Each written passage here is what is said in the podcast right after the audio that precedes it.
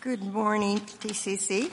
My name is Florence Salaski, and my husband Ray and I have been attending TCC for the past 12 years or so. Our scripture reading this morning is John 13, 31 to 38. When he was gone, Jesus said, Now the Son of Man is glorified, and God is glorified in him. If God is glorified in him, God will glorify the Son in himself and will glorify him at once. My children, I will be with you only a little longer. You will look for me, and just as I told the Jews, so I tell you now, where I am going, you cannot come. A new command I give you love one another. As I have loved you, so you must love one another. By this, everyone will know that you are my disciples if you love one another. Simon Peter asked him, Lord, where are you going? Jesus replied, Where I am going, you cannot follow now, but you will follow later. Peter asked, Lord, why can't I follow you now? I will lay down my life for you. Then Jesus answered, Will you really lay down your life for me? Very truly, I tell you, before the rooster crows, you will disown me three times. The word of the Lord. Thank you, Florence. Well, a number of years ago, um, I rediscovered skiing. I, uh, I used to ski as a young child and into young, uh, as a young adult. Uh, and then when we moved out east, uh, there weren't the mountains that we have uh, in such close proximity. And uh, with young kids, it was just something that we didn't really do. And to be totally honest, even though I say I've rediscovered it, I did discover that I don't really enjoy it that much. Uh, you know, being out in the, the cold for extended periods of time, um, having something that is strapped so tightly to your feet that it cuts off circulation um, is just not usually my idea of a great time. You know, give me a, a golf course or even uh, maybe a beach. Um, but I did it because it was something that our kids enjoyed doing. It was something that we would do together. Um, I think Lucas, in particular, really enjoyed it. And, uh, and so we've had some great times just going skiing together, although in the last couple years, maybe not as much as we did even um, just previous to that. Those of you who ski would know that when you are skiing, unbeknownst to you, well, you know it, is, uh, is that you have an audience, right? Because there are people high on a chairlift that are looking down at you as you come careening down the hill. Sometimes, you know, uh, right underneath the chair, sometimes to the right or to the left. Sometimes you go underneath the chair, but there's always somebody watching. And when somebody falls spectacularly, right, they just completely wipe out. Skis are flying. Uh, sometimes you'll actually hear cheers, right, because everybody's like, "Oh, that was awesome! Why don't you do that again?"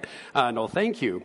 Um, our kids would call it uh, a garage sale. You know, a pair of skis over here and some poles over here. Uh, they're up for the taking. Or maybe, as Oprah would say, a ski for you and a ski for you, um, whatever. The problem is when you're the one sitting up on the chairlift, you may be tempted to smugly look down on others from the safety of the chairlift. And you think to yourself, well, that'll never happen to me, right? Watch out, because you know you may be, in fact, the next one. Now, there's a spiritual context for this. Pride comes before a fall.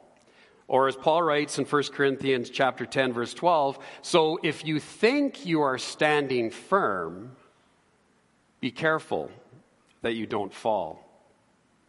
In the passage that Florence read for us that we're considering today, this is in fact what happens to Peter. We're just starting a new series called Living the Life, and it's a study on the last words of Jesus.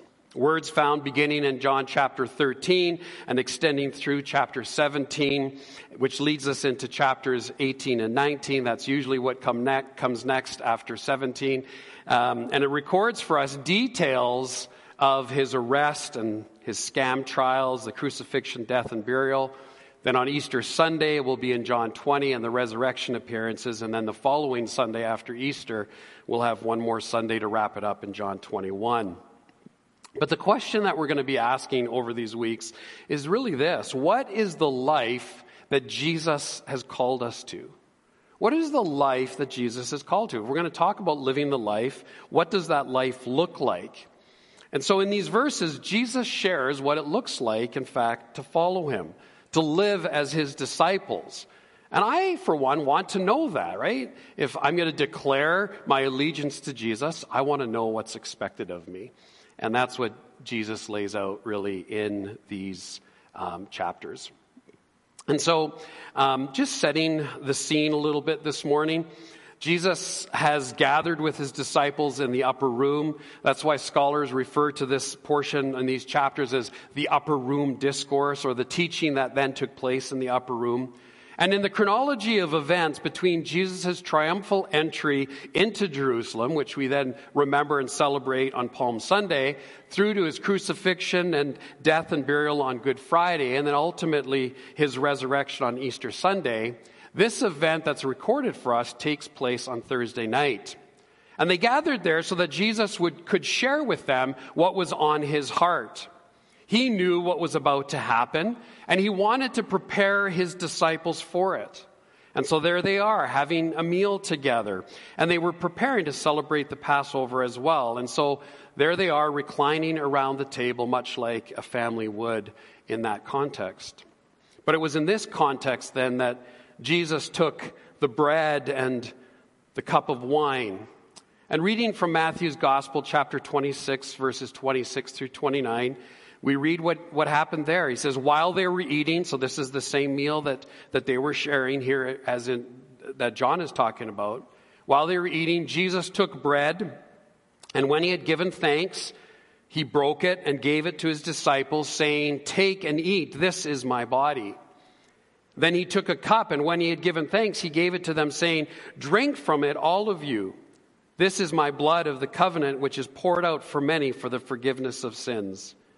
I tell you, I will not drink from this fruit of the vine from now on until the day when I drink it new with you in my Father's kingdom.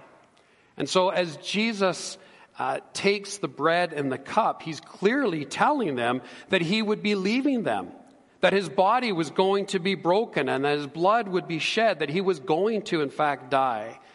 That preparation is always helpful, isn't it? And of course, this act, which would become known as the Lord's Supper or communion, was established as a way to remember, in fact, what Jesus did and gives us an opportunity then to thank him for what he did. Now, it's interesting that John doesn't actually include the specific details about the Lord's Supper, choosing instead to focus on Jesus' teaching and some of what happened that night.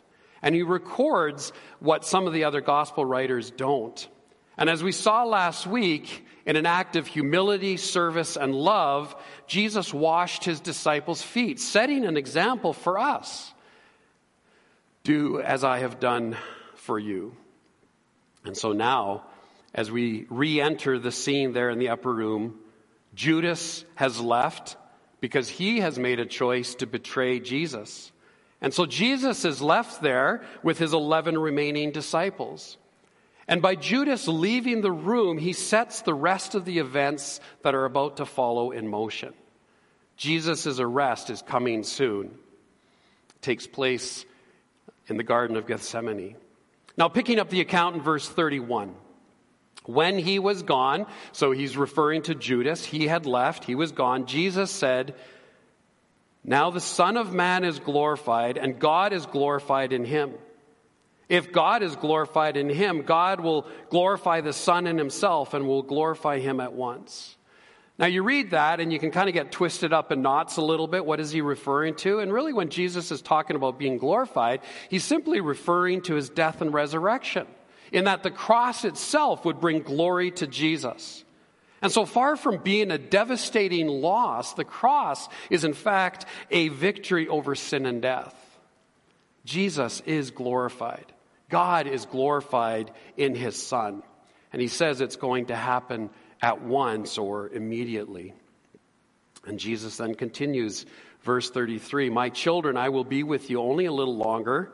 You will look for me, and just as I told the Jews, so I tell you now. Where I am going, you cannot come.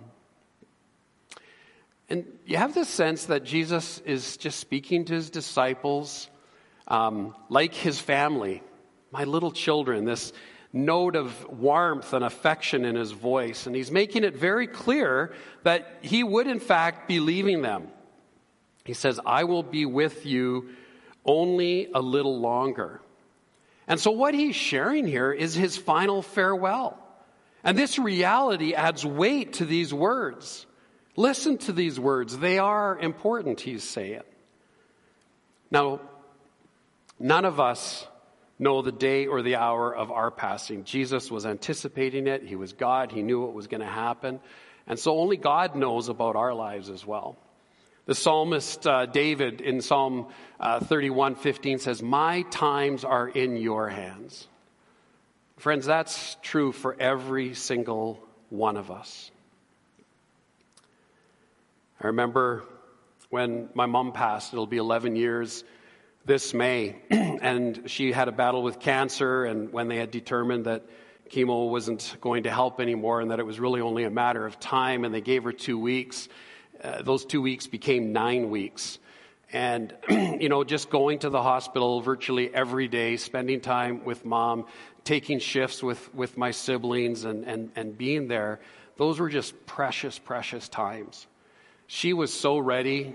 She knew what was about to come. And, and, and in just the time, the quantity of time, there were these incredible times of, of um, that, that I just remember so fondly. Some were hilarious, some were just things that she, she said to me. And some of you know the story that um, she pulled me aside and she goes, You know, in um, this dresser drawer, she told me which one, there's an envelope where I've kept a little bit of grocery money over the years. There's some money there. There's probably enough for you to buy a new suit.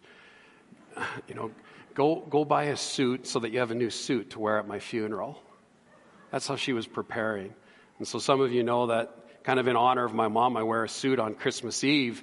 And um, I know she'd want me to wear one every week, but that's going a little too far. and I don't know about you, and and obviously, none of us can control when our days are up. But I hope that I have some time. I hope that I can have time with Tina, with the kids, maybe with friends.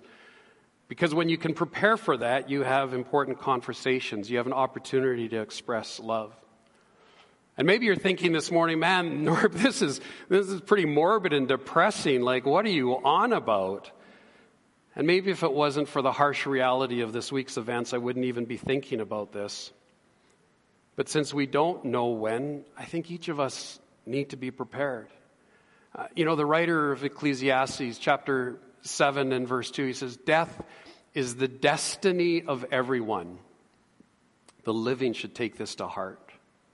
Right? The ultimate statistic is that one out of one of us will pass away and, and that we can only think about that when we are in fact alive. And friends, this is completely apart from anything that I wanted to say this morning, but I thought about it even this, just this morning, so I added it, and I thought, you know, here's a simple takeaway make your goodbyes count. Make your goodbyes count. When you're leaving for school in the morning or leaving for work or whatever it is, maybe you would make sure you kiss your spouse goodbye. Maybe you hug your kids, or maybe you kiss your kids and hug your spouse, or whatever it is. That we would be mindful of the words that we use because we don't know what our last words are going to be. And those last words carry weight and importance and something your loved ones will always remember. I've been in pretty much constant contact with Val through this. And, you know, I was visiting Bob on Thursday with, with Val, and um, it was hard. And uh, he was pretty much incoherent, falling asleep continually. And when he did say something, it made no sense at all.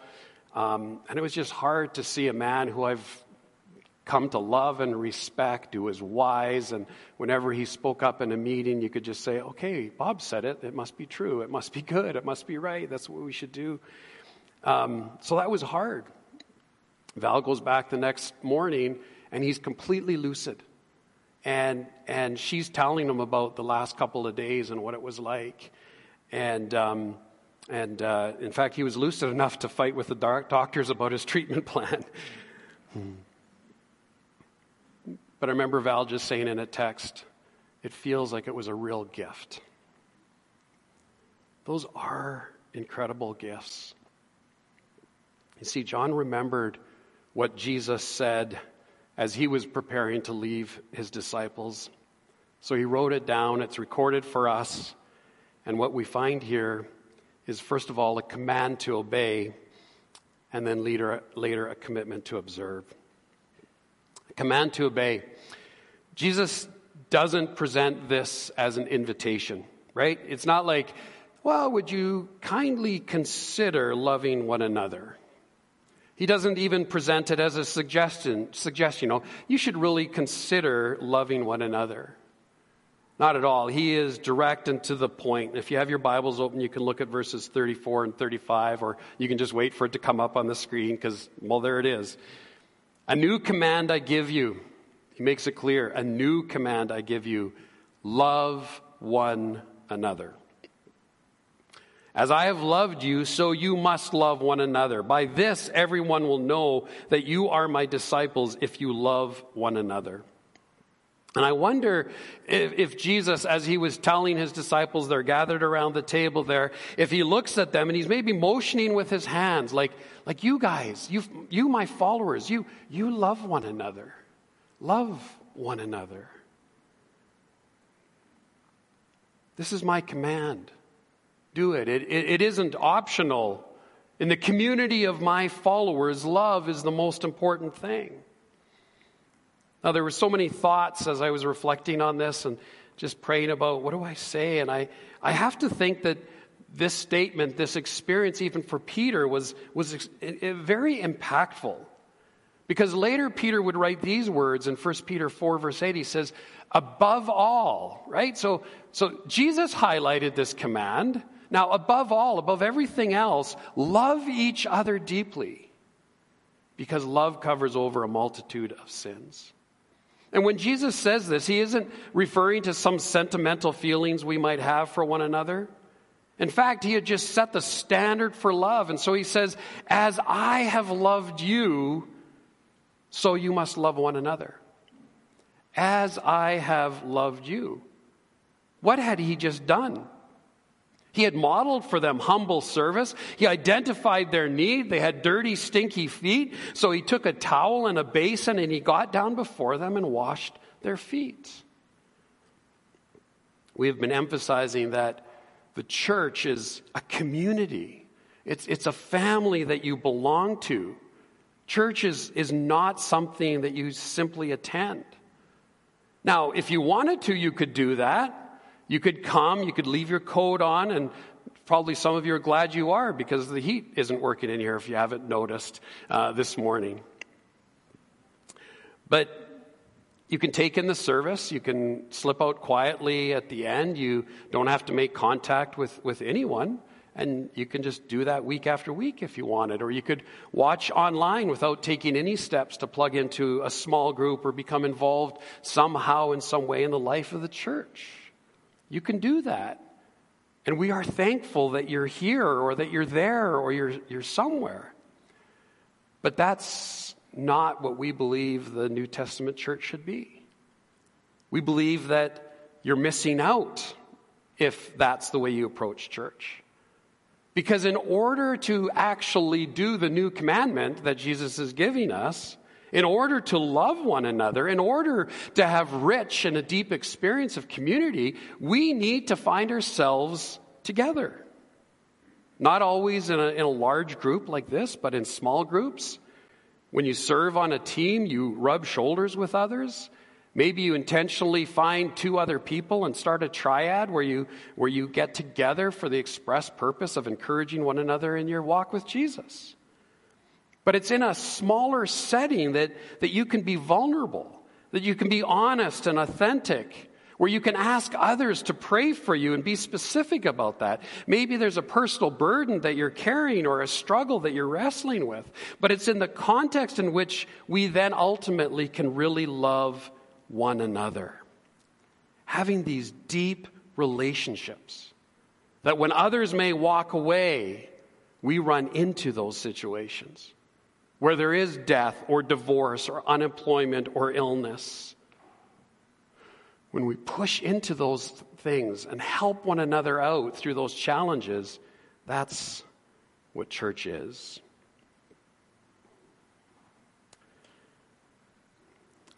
you see, I'm looking at my notes here and I was wrestling with whether I would, would share this, this or not.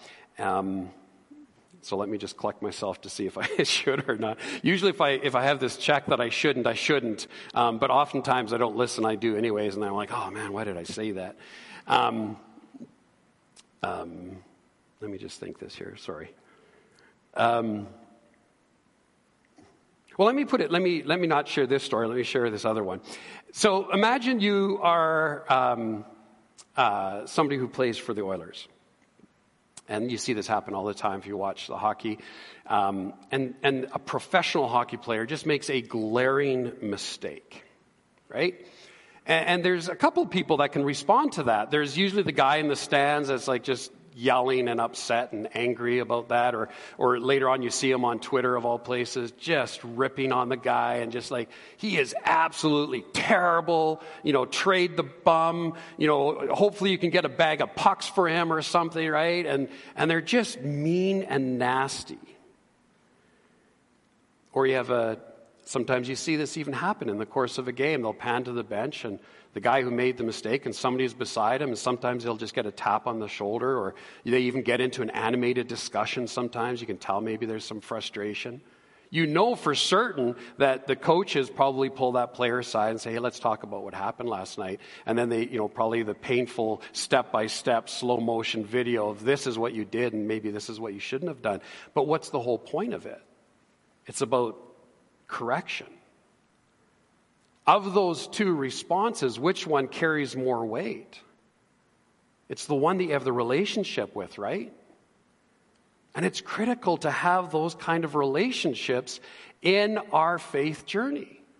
People who will come alongside and encourage us when we stumble and when we fall. People who will hold us accountable when needed. People who will come alongside us and support us when we need that. And so, church, this is just another reminder. And I say another reminder because Pastor Adam at the end of October had a great message on a community of love. And then when we got into, East, into Advent series, we again talked about having a community of love and how do we mature. And it's just something that's woven throughout the Bible that we can't quite get away from to be reminded that we have a responsibility to serve one another, to love one another. And, church, we do that well. I really do believe we do that well. It's like Paul writing to the Thessalonians, chapter 1, verse 4 and 10. He says, You know, you do love. This is great. You, you're doing an outstanding job in loving. But then he says, But do so more and more. Right? There's always an encouragement for us to love more and more. And why is love in the context of followers of Jesus so important? well, it's because, in essence, the world is watching. Jesus says, if you love one another, everyone, not just a few, some demographic, he says everyone will know that you are my disciples. In other words, love is a distinguishing mark of the follower of Jesus. Francis Schaeffer calls love the mark of the Christian. That's what ultimately defines us. And so you see there's this evangelistic approach toward loving one another. Because in no other context do people with such diversity as you see in a room like this come together. Other organizations are often based on, on common interests. You, you like doing the same thing. So maybe you join a bowling league or, or you go to men's golfing night, but you typically always maybe golf with your same golfing buddies. People like you. But the church is different because we have different personalities too. And if we're, we're honest, it's often people that we're different from that rub us the wrong way. And we're just like, ah, I, I don't know if I want to be in a small group with that person. But this difference extends to so many aspects of our diversity. We come from so many different backgrounds. It's one of the things I love doing at brunch is just saying, tell me your story. And we have so many, you know, immigrants at our church, people who have, who have come and become residents of Canada. They're Canadians and we embrace you and we love you. And I love hearing your stories of incredible risk and resilience. Take the opportunity to get to know one another. But we have differences of, of age. Recently, we had a men's breakfast, and I think the youngest there was 16 and the oldest was in their mid 80s. I love that kind of diversity gender, color, social status, influence, intelligence, religious background, or even the lack thereof. And the point is, is that when others outside the church or outside the faith, when they witness this love that people have for one another, it's a powerful testimony. You see, loving one another isn't always convenient or comfortable. This love is expressed in a life of servanthood and self sacrificing service. And love chooses to act in profound ways. Washed any feet recently? So let me ask you who is God calling you to love? If, if you pray to God and just say, Who is that person that I need to extend a relationship to, that I might need to get connected with. Friends, I just encourage you find a place where you can really love others, even if it's not easy. Because, quite simply, that's what followers of Jesus do. And that is a command to obey. We also have a commitment to observe a commitment to observe. Starting in verse 36, there's a pretty interesting exchange that takes place between Peter and Jesus. Peter doesn't respond to Jesus' command uh, to obey. He kind of like, okay, I get it, or he skipped over it and doesn't want to do that. But he says, he goes back actually to what he said before. And it's like, oh, Jesus, um, can I go back to something that you said earlier? You said that you were going somewhere and that we can't go with you. Can I ask, where are you going? And so Jesus responds and he says, Where I'm going, you cannot follow now, but you will follow later. So, where is Jesus going? Well, we know that he's heading to the cross. He knows what he is about to experience. And so he tells Peter, you can't. In fact, you, you don't want to follow me. But then he adds, But you will. It's interesting to, to look a little deeper into that. So, what's happening here, in fact, is Jesus is foreshadowing Peter's own death as a martyr. And he refers to this again later in chapter 21 and verses 18 to 19, where, where uh, John writes, Very truly I tell you, this is Jesus again talking to Peter. When you were younger, you dressed yourself and went where you wanted. But when you are old, you will stretch out your hands, which is believed to be a reference to him dying uh, through crucifixion, and someone else will dress you and lead you where you do not want to go. Jesus said this, he says, to indicate the kind of death by which Peter would glorify God. So here is Peter declaring his commitment. It's not going to happen now, but ultimately, Peter would die for his faith because of his faith. And church tradition is that Peter was crucified upside down in Rome. And only Jesus' prophecy gives us some idea of how Peter would die. And so, you know, again, it's just tradition, it's not, it's not fact. But that's not really the point that I want to make here. What is significant is the commitment that Peter makes that I want us to observe. Again, picking it up at verse 37, Peter then asks, Well, Lord, why can't I follow you now? I will lay down my life for you. Right? He's expressing his all out commitment to Jesus. I will lay down my life for you. And Peter, in committing his willingness to die for Jesus, is really here expressing his loyalty to Jesus. He's not making this up. He really believes this. He is passionate about this. But Jesus knows Peter all too well. He's heard these bold commitments before, and so Jesus kind of calls him on it. Will you really lay down your life for me? Very truly, I tell you, before the rooster crows, you will disown me three times. So Jesus here is predicting that despite Peter's in best intentions, besides his expression of commitment, that Peter would in fact later deny him. So, spoiler alert, John 18 records Peter's actual denial. And even though Peter confidently expressed his commitment to Jesus, on that occasion he's simply pushed over by a servant girl who simply asks, You aren't one of his disciples, too, are you? nope, I am not. There's one denial. There were others standing around this fire to keep warm, and then they ask, uh, You aren't one of his disciples, too, are you? Nope, I'm not. And then he's questioned again, this time by a relative of the man whose ear Peter had cut off when they came to, to arrest Jesus. And he recognizes him. He says, You're the guy with the sword. Didn't I see you with him in the garden? Again, Peter denied it.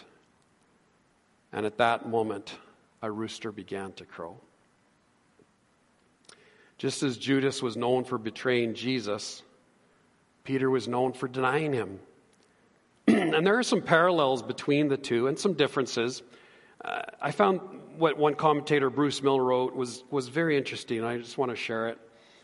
He said both, that is, both Judas and Peter, had associated with Jesus across the previous years. Both had seen his signs and heard his truth. To both he gave his love and extended his appeal. In the final hours of Jesus' mission, both abysmally failed him and abandoned him in the hour of his greatest need. Both grieved Jesus' heart and added to his pain. The failure of both was spectacularly public, he writes. Both are known today around the world for the failures they perpetrated. One, however, was lost and the other saved. One repented, sought Christ's mercy, and went to heaven. One, overwhelmed with remorse, turned upon himself, took his own life, and went unforgiven to hell. You know, we need to be careful not to look smugly down from the chairlift and say, That'll never happen to me. I think we wrongly give Peter a bad rap. We often wonder how he can go from such a confident commitment to such a blatant denial. And we think, I would never do that. And let's not forget, Peter loved Jesus. He loved him passionately. He had followed him for three years. He wanted to continue to follow him. He wanted to be loyal. This was the expression of his heart because Jesus has touched his life and he changed it. And he walked closely with Jesus. He was dialed in, he was all in. And yet, in a moment of weakness, he denied him. And if we're really honest with ourselves, I think we would admit that we know all too well how easy it is to deny Jesus and even to betray him. Like we sang in the hymn this morning prone to wander, Lord, I feel it, prone to leave the God I love. You see, any one of us can fall in an instant. And we cannot be so proud to think that it could never happen to me. But all we can do is rely on His mercy, knowing that there is nothing that can ever separate us from the love of God. Humbly relying on the strength that Jesus alone provides. Because, in fact, only Jesus can help us keep our commitment to Him. And it's only by His power that we will stand. Friends, we can strengthen our commitment. We can make these bold declarations, and then sometimes tomorrow comes and we're not following Jesus the way we thought we would. And so we've been suggesting earlier this year that one of the ways to maybe structure some of our commitments, some of our rhythms and practices is through a rule of life. and a rule of life is simply a way to order some of these um, practices. And I think there's three that I want to just share with you very quickly because you're wondering, like, how does this happen? And I just want to say this. Number one, through prayer. You see, we need to spend time with Jesus, simply put. And it's not just coming, sitting down quickly, running through our list of needs and wants. Sometimes it's just sitting and listening and waiting for God to whisper um, His love, His truth into, into our own lives. Um, but prayer, as we know, is just absolutely vital. We become very vulnerable when we start skipping that practice. And so we need to be aware. Another practice is fasting. It's through fasting or saying no, uh, particularly to food. Maybe there's other things that we need to abstain from, and I draw that distinction, that fasting related to food, abstaining from other things. And as we head, uh, as we uh, in mid-February, we'll move um, uh, into the Lenten season, the church calendar that we want to follow, and uh, we're going to invite you again as a congregation to fast. Because, and what we do is we say for a 24 hour fast, your last meal will be uh, Wednesday at supper time, and then skip breakfast, skip lunch, and then have supper Thursday again to kind of break the fast. but the invitation there is for us to just deny ourselves. Not Jesus, but ourselves. To say no, to exercise that no muscle, and we'll give you more about that. But that's a practice that you don't have to wait to do something church wide or to wait and just do it for those 40 days of Lent. It's something that you could practice on a, on a regular basis. Maybe there's something that you know, in fact, actually hinders your walk with Jesus. And you need to ask yourself, is that something that I need to start saying no to? And thirdly, Sabbath. Pastor Adam had a great message on Sabbath a few weeks ago. This past week, uh, the staff went to Camp Caroline to a retreat. Mark Buchanan was a speaker, a phenomenal speaker. He's a writer too. Maybe you've read some of his books. He's currently a professor of pastoral theology at Ambrose um, University in Calgary. And one of the things that he said that really, you know, it was funny watching our staff because we're kind of looking at each other kind of knowingly or nodding that, oh yeah, we're way ahead of you, Mark, because we've been talking about, about Sabbath for a while and realizing how important it is. But one of the things that he said that just stuck with me, he says, when you get tired, when your soul is tired, you stop loving what you love. You stop loving what you love. And if you think in your own life, there's probably think, times where you've been just exhausted emotionally, spiritually, physically, every way. And even those things that you love to do, um, you don't love anymore. And like Mary, the invitation is to come and to sit at the feet of Jesus, to take one day in seven to rest and to renew, and really to receive Sabbath as a gift. I use this little phrase this is something we get to do, not something we have to do, that it's out of obligation but it's a gift to receive. So, friends, in this passage this morning, we have a command to obey. So, who are you going to love? Who are you going to love? And a commitment to observe. How will you extend your commitment to Jesus through intentional practices? It's fitting that today we are going to gather around the Lord's table and have communion together. And I hope that as you entered, you saw the two tables with the, uh, the little um, prepackaged cups. Um, if you need one of those, the ushers have some. And just raise your hand. We want to distribute this right now. I'm going to invite the worship team to come. So you need to have one of the little prepackaged cups. But I think it's so fitting for us to, to gather there to really end up where we started today, to be reminded of all that Jesus has done for us. Right? Jesus was glorified. We talked about that earlier in the message. He had victory over death and sin. And we are the recipients of that. And so I'm going to invite you this morning as the worship team will lead us in a song. You could choose to sing along, but maybe better just leave that as sort of background music and just prepare your own heart. And maybe to take the time to respond to the message in some way. And so maybe it starts with, Lord, who is it that you're calling me to love?